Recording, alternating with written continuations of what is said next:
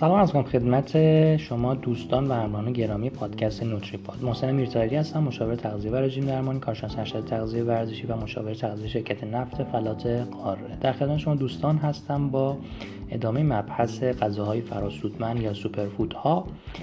و در این اپیزود دوست دارم شما رو با مطالبی در مورد گیاه ارزشمند سیر آشنا بکنم. خب همونطور که می‌دونید سیر گیاهی بسیار قدیمی و ارزشمند هستش که در در واقع طب سنتی چین و یونان به خاطر خواص بهبود دهنده سلامتش ازش استفاده های فراوانی می به عنوان چاشنی غذا هم در واقع بسیار در بسیاری از غذاها می‌دونید که مورد استفاده قرار می‌گیره. سیر حاوی مقادیر بالایی از ترکیبات گوگردی به نام ارگان و سولفور هستش که به نظر می‌رسه خواص ضد باکتریایی و ارتقا دهنده سیستم ایمنی مرتبط به همین ترکیبات باشه. حاوی ترکیبی به نام آلیسین هستش که مولد بوی سیر هست و فعال کننده آنزیم های شروع کننده واکنش های ضد التهابی در بدن انسان هستش. یه سری خواص ثابت شده در مقالات مرتبط با سیر اوورده شده که من خدمتتون میگم. از جمله اینکه موجب کاهش کلسترول خون میشه از طریق کاهش جذب چربی از روده و همینطور کاهش LDL یا چربی بد خون. میشه که این خبر خوبی هست برای افرادی که در واقع مبتلا به بیماری های قلبی عروقی هستن و یا در خطر ابتلا قرار دارن. توی افراد دیابتیک دیده شده که موجب کاهش قند خون و کنترل نوسانات قند خون میشه.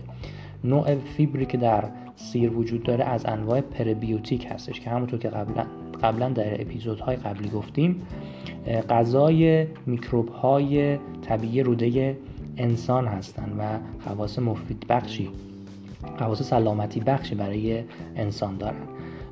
مورد بعدی این که موجب کاهش فشار خون هم فشار خون بالا و هم فشار خون پایین در انسان میشه. مورد بعدی این که سمزدایی از کبد رو انجام میده البته در دوزهای بالا و به خاطر همون ترکیبات سولفورداری که در درش وجود داره موجب سمزدایی کبد از فلزات سنگین مثل سرب خواهد شد.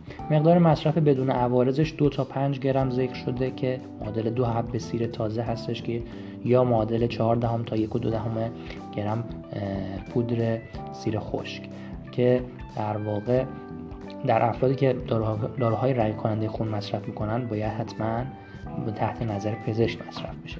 در مورد تداخلات مصرف سیر هم نکته یا عرض کنم خدمت دوستان. چون سیر موجب اصولا موجب رقیق شدن خون میشه در افرادی که کاهش پلاکت خون دارن. حالا یا در حین شیمی درمانی هستند یا اینکه داروهای رای کننده خون مثل وارفارین، آسپرین و هپارین مصرف می‌کنن. مصرف سیر و مکمل سیر باید با احتیاط و تحت نظر مصرف میشه چه به صورت خام چه به صورت پخته و چه به صورت ترشی.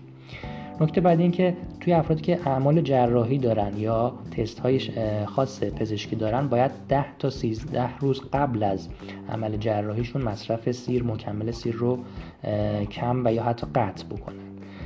همینطور که افرادی که مشکل نفخ یا مشکلات گوارشی دارن باید بدونن که سیر غذای بسیار نفاقی هستش. مورد آخر اینکه عقیده بسیاری هستش که سیر رو به صورت خام و نجویده استفاده بکنن. خواص بیشتری داره. باور بسیار نادرستی هستش و بجز ناراحتی معده و سوء هاضمه هیچ اثر مثبتی برای اون فرد نخواهد داشت. امیدوارم که مفید بوده باشه.